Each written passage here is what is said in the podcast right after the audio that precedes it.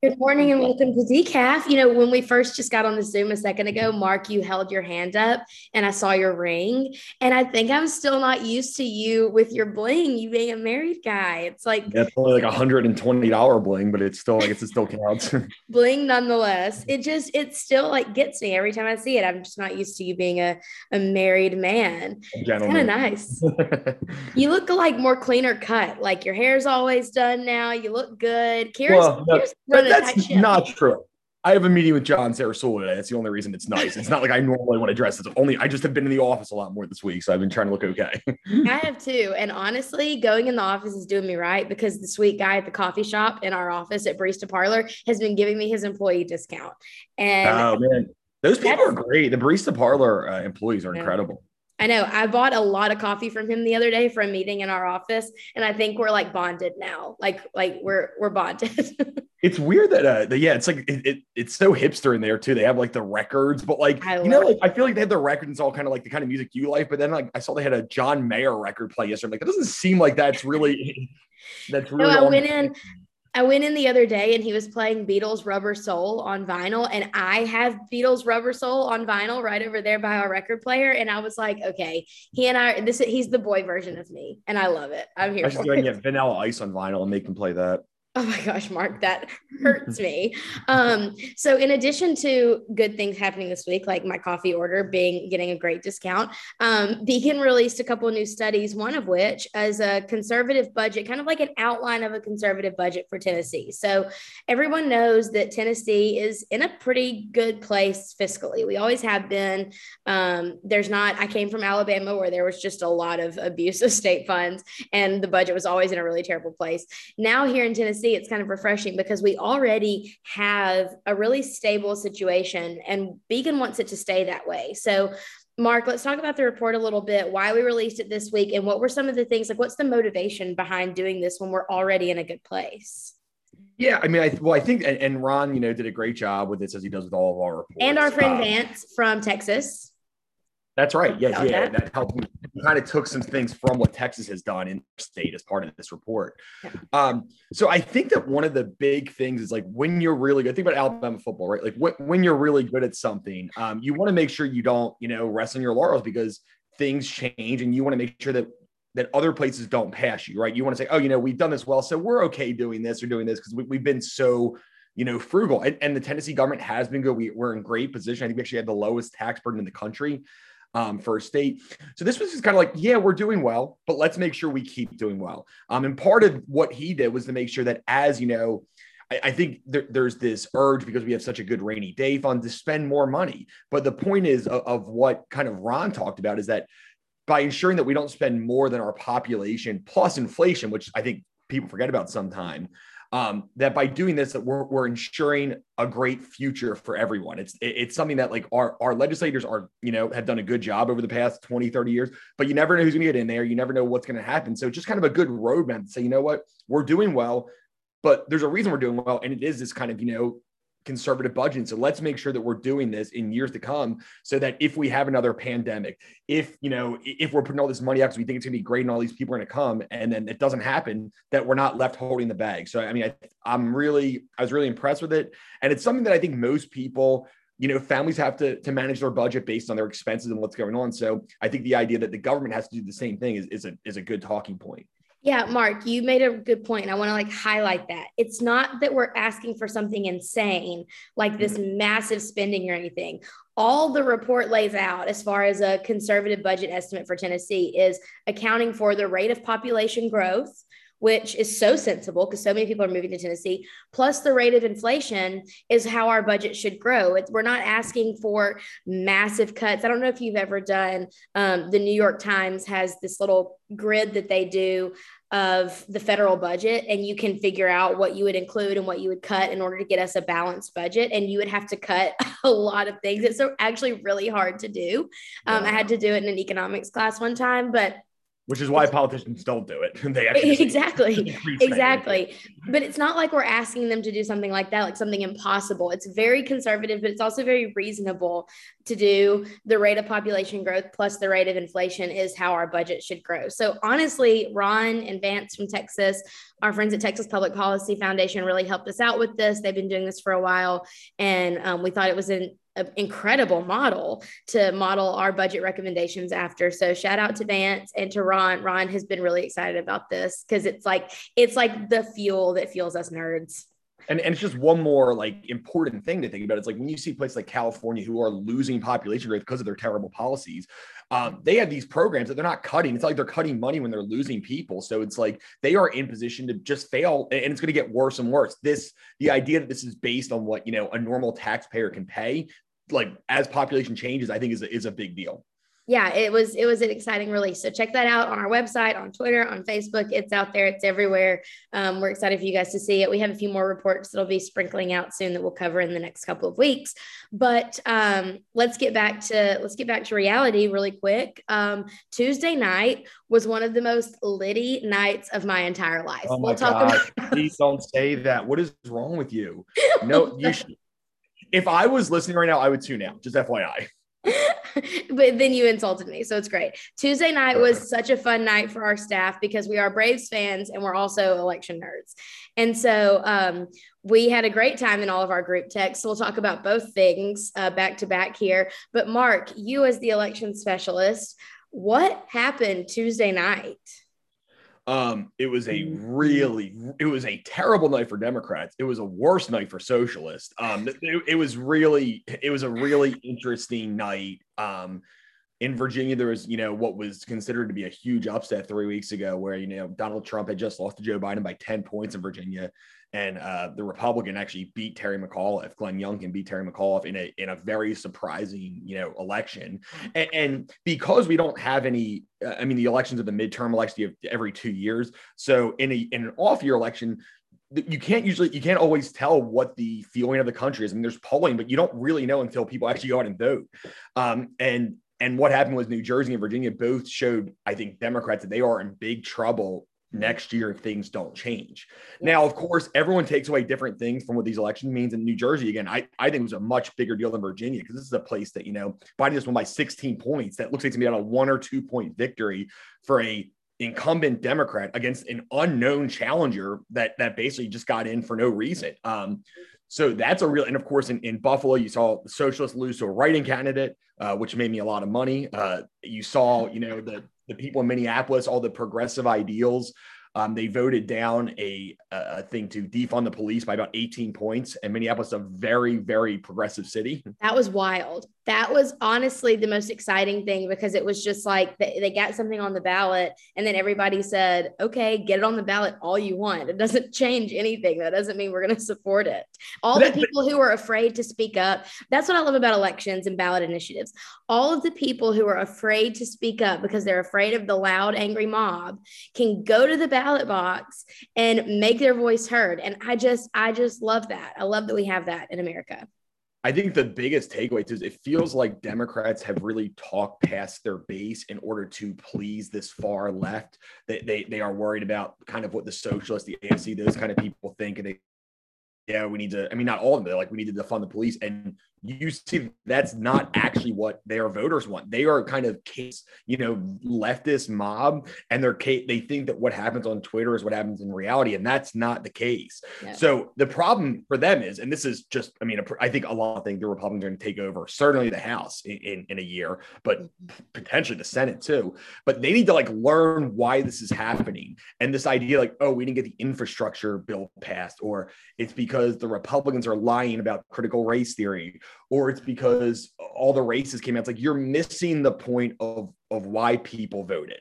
And yeah. really, if I'm being honest, I think it's like people, even liberals, are like the, the shutting down schools is a big problem. That was that was one huge- of the big that was one of the big issues in Virginia. I kept seeing like people chose their children over policies, and I think that that was huge. And, and people talk about CRT. I think that that's a kind of a left wing type talking point. That, that's not, I think that was a pretty small aspect. And I think that people who were going to vote on that were voting either right or left anyway. I think the school shutdowns is, what moved people, right? And this idea that you know parents shouldn't have a say in their education, but that happened in New Jersey too. Phil Murphy shut down schools forever. He shut down business, and like again, he was supposed to win. He should have won by 20 points. For him to win by one and a half, and the New Jersey like state senate uh, majority leaders out. To, he lost to a, a truck driver who spent 156 dollars, and 70 dollars was on Dunkin' Donuts of his campaign.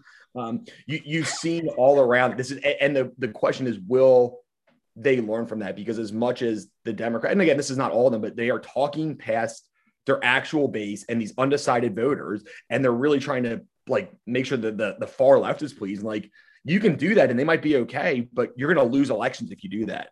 You yes. need to come to the middle because that's where a lot of America is. And by doing, I, I mean, I think these crazy spending bills, I think people are concerned about inflation. And while inflation is not, you know, Joe Biden's fault specifically, I mean, his policies have made that worse for the most right. part. People, people don't like this, you know, the backup and, and there's a lot going on right now. And I think the Democrats can't just say every Republican is Trump and expect to win because we saw that, especially when they're nothing like Trump and they keep comparing people to Trump and they're going to lose. And this is so reminiscent in my mind of what the Democrats did in 2010 when they compared everyone to George W. Bush. Yes. And, like, and, and, they kept they, they won't take, you know, they won't take blame for their problems. They just want to blame their predecessor. And I mean, for what it's worth, he was a little bit more popular, but Trump did the same thing with Obama. So here's the thing is people don't want to blame somebody who's not in the White House anymore. When you blame somebody not in the White House for the current problems, it just, it looks desperate. And I think the Democrats really need to think of a strategy because last, I mean, Tuesday night was,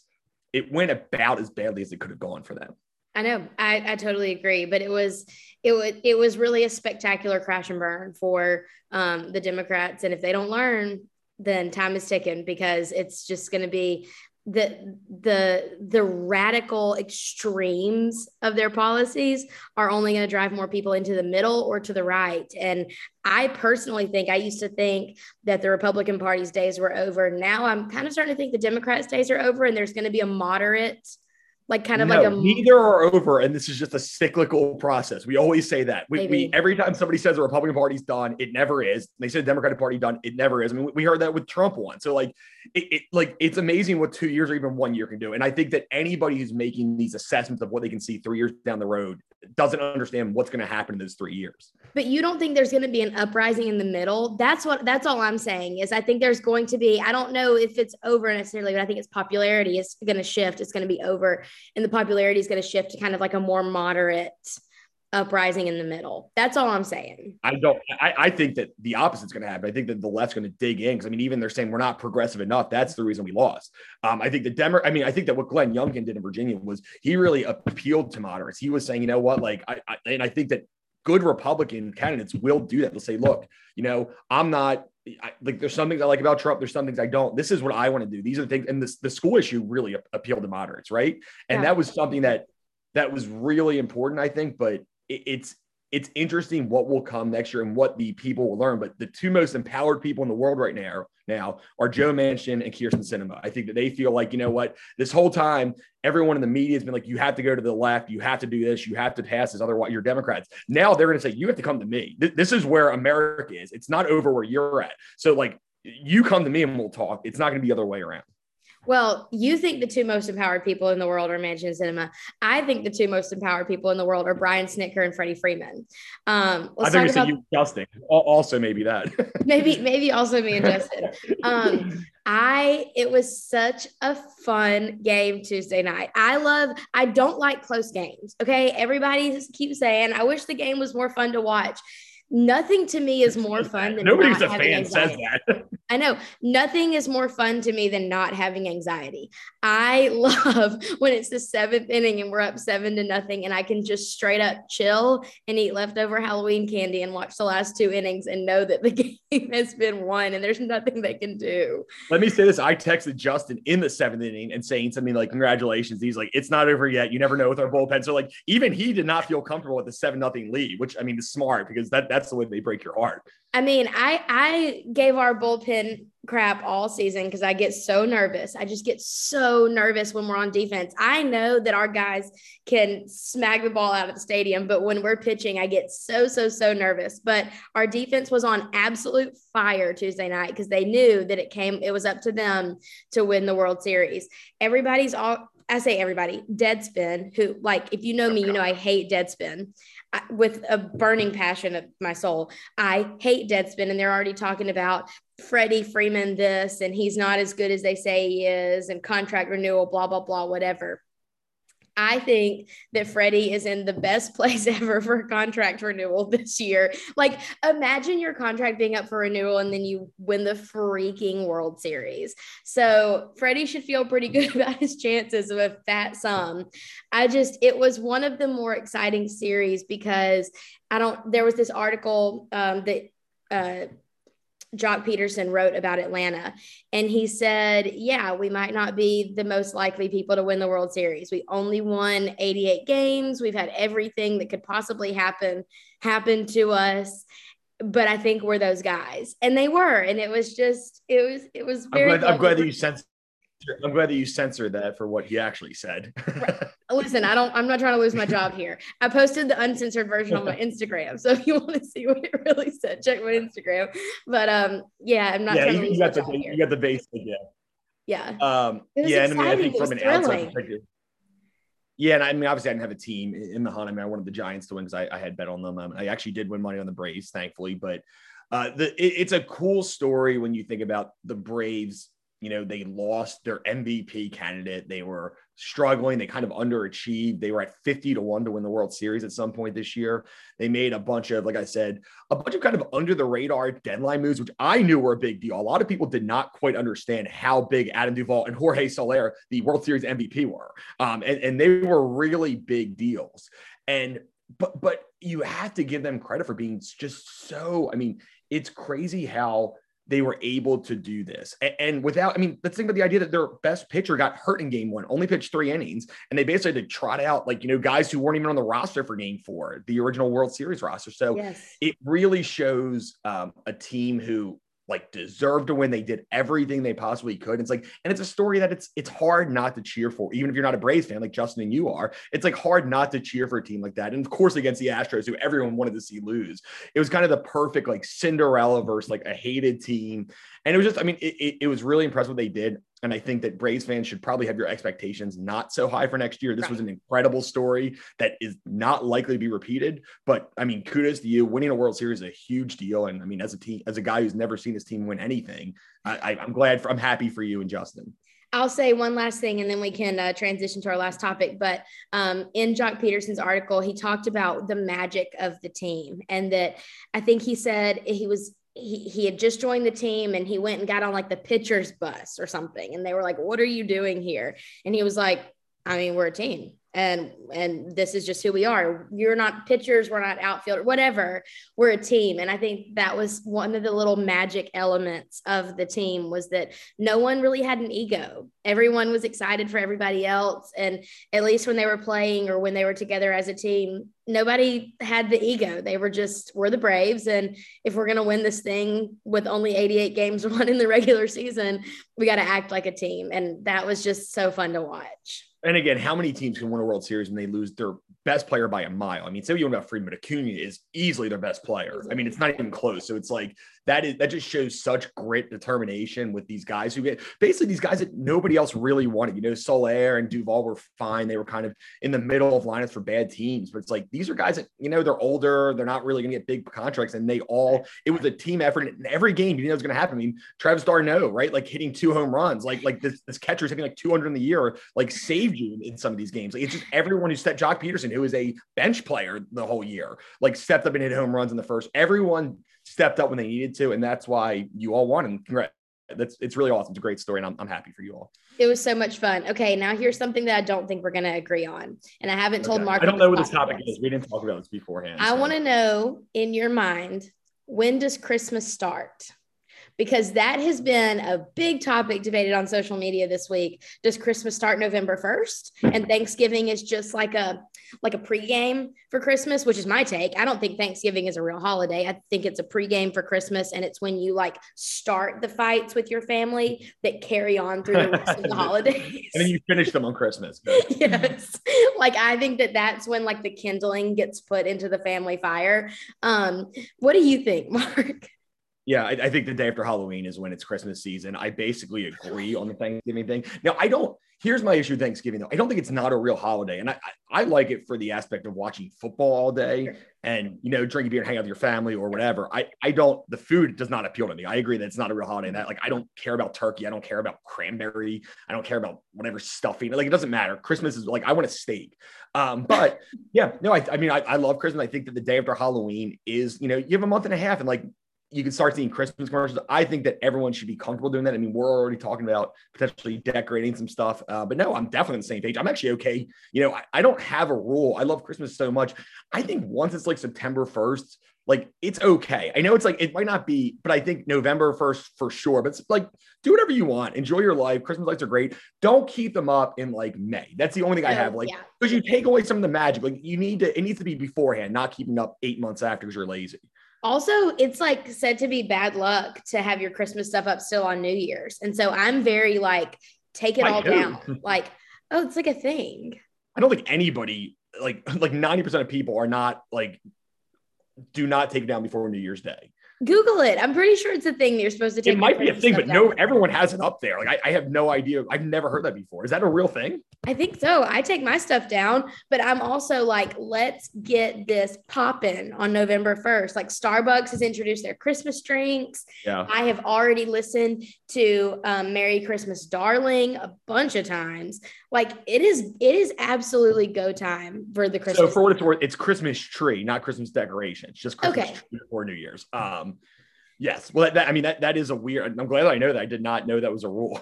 yeah. Well, if you want to stay married and have good luck, take down your Christmas tree. That's, that's what I'm saying. Take down your Christmas tree and eat your black eyed peas. But I actually didn't think you would agree with me on this. I thought oh, you would be more curmudgeony about it.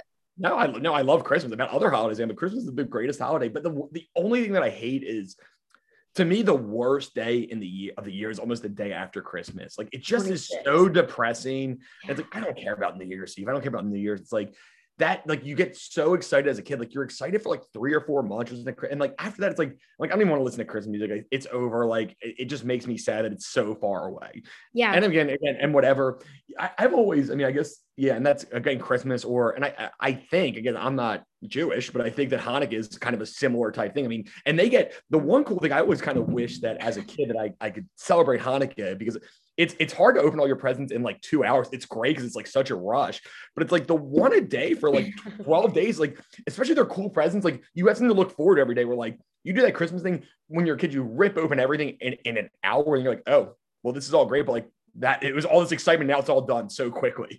I know my sister's best friend is Jewish, and they always and she talks about Hanukkah, and I'm like, will you invite your friendly Gentile friends to celebrate Hanukkah with you? Because honestly, that sounds like way more fun. It's real, I know, and they have great food. Yeah, but like it's it's always uh, it's always interesting. But yeah, I mean, the Christmas day is great, and of course, it's always it's always exciting to see other people open your presents, unless they don't like them. But I am absolutely, I think Christmas music, Christmas commercials, and the things it feels the weather outside has been really helpful because it yeah. feels like Christmas, right? It's, it kind of feels like Christmas season. It's like in the 40s, it's cold, you wear your full jacket. I'm I'm excited. I am definitely on your page on that, surprisingly, but we are we are 100 percent I think we agreed on everything today. This might be the well, first time. I actually disagree about Thanksgiving food. I love Thanksgiving food. I love having a plate that's like literally only brown except for green beans. Like I love like mashed potatoes and dressing and like macaroni and cheese, like all the casseroles. And then there's just like green beans and that's like a little bitty bit of it. So I actually really do like Thanksgiving food. That's the only thing we disagree on. Okay. But, so we'll disagree and we'll say that Alabama should absolutely not be number two in the rankings. That is an absolute atrocity. And we'll disagree on two things. I'm not saying I disagree on that, but I'm also not complaining. well, yeah. so uh, roll tide, go Braves, and uh, we'll see you next week.